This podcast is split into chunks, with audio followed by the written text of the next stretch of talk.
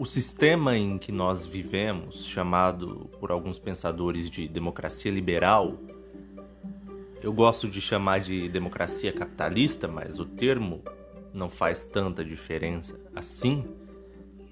É um sistema onde o bem-estar social, a justiça social é meramente um acidente.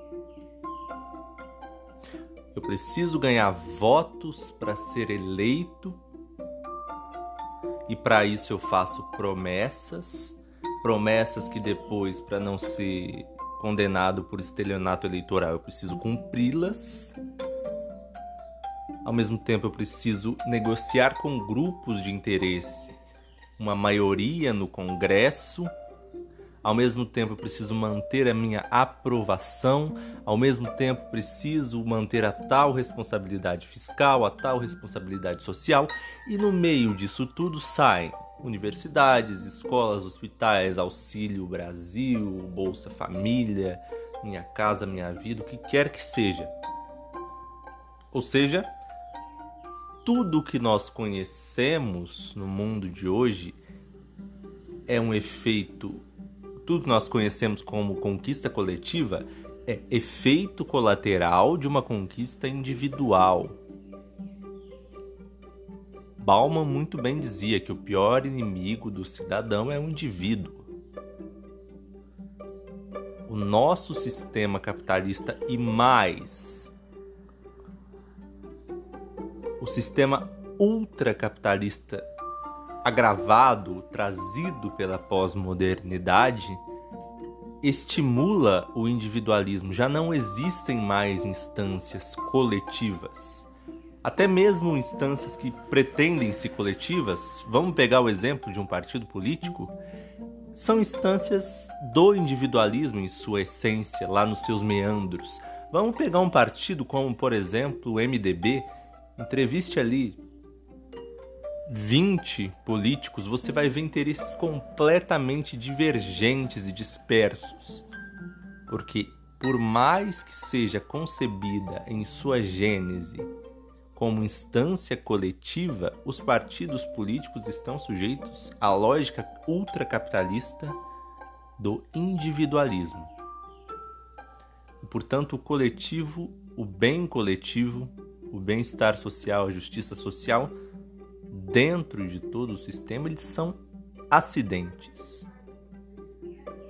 E como já era de se esperar nesse jogo, porque a democracia hoje ela é um jogo. Nesse jogo onde a sobrevivência humana e as coisas de que nós precisamos são meramente acidentes, surgem desvios surgem desvios, porque você não tem no foco o que é necessário. Então surgem pessoas que acabam conseguindo se eleger com discursos de ser eleitas democraticamente, acabarem com a própria noção de democracia. Pessoas que desprezam o coletivo, porque afinal de contas, nós estamos no sistema do indivíduo.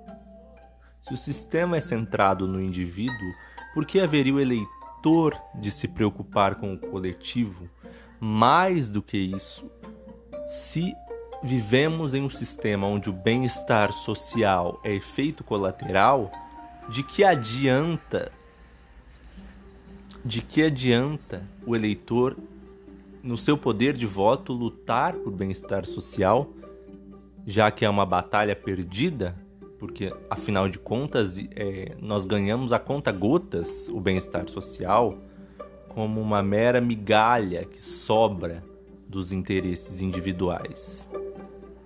E aí surgem as distorções que nós conhecemos, a antipolítica, que nada mais é do que uma revolta popular a essa ausência de foco tanto no coletivo quanto na própria noção de justiça social.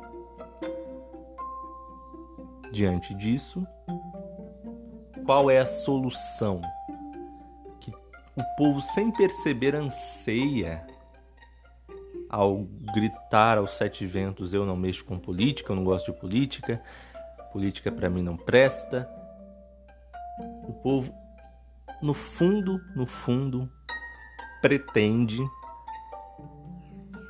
um sistema político e econômico, porque o que ele reclama não é só sobre a política, por mais que ele pense que é assim, mas ele reclama baseado na relação entre o sistema político e o modo de produção, que é o que gera, enfim, essas relações que nós conhecemos. Então, ele clama tanto por um sistema político quanto por um modo de produção que centrem as suas atenções, foquem suas atenções como ciência e não como jogo no bem-estar social. Um sistema científico onde o bem-estar social seja o centro e onde o coletivo seja o centro e não mais o individual, não mais interesses individuais. O povo clama pelo que eu sempre chamo de revolução científica do mundo das coisas. Não é falar em capitalismo, socialismo, ismo, ismo, ismo, ismo. É falar em um logos, muito mais do que um ismo. E isso começa, ao meu ver, por um governo mundial para gestar coisas que só estão palpáveis e só são resolvíveis no plano mundial, como a questão climática, e passa por uma superação da lógica capitalista de interesses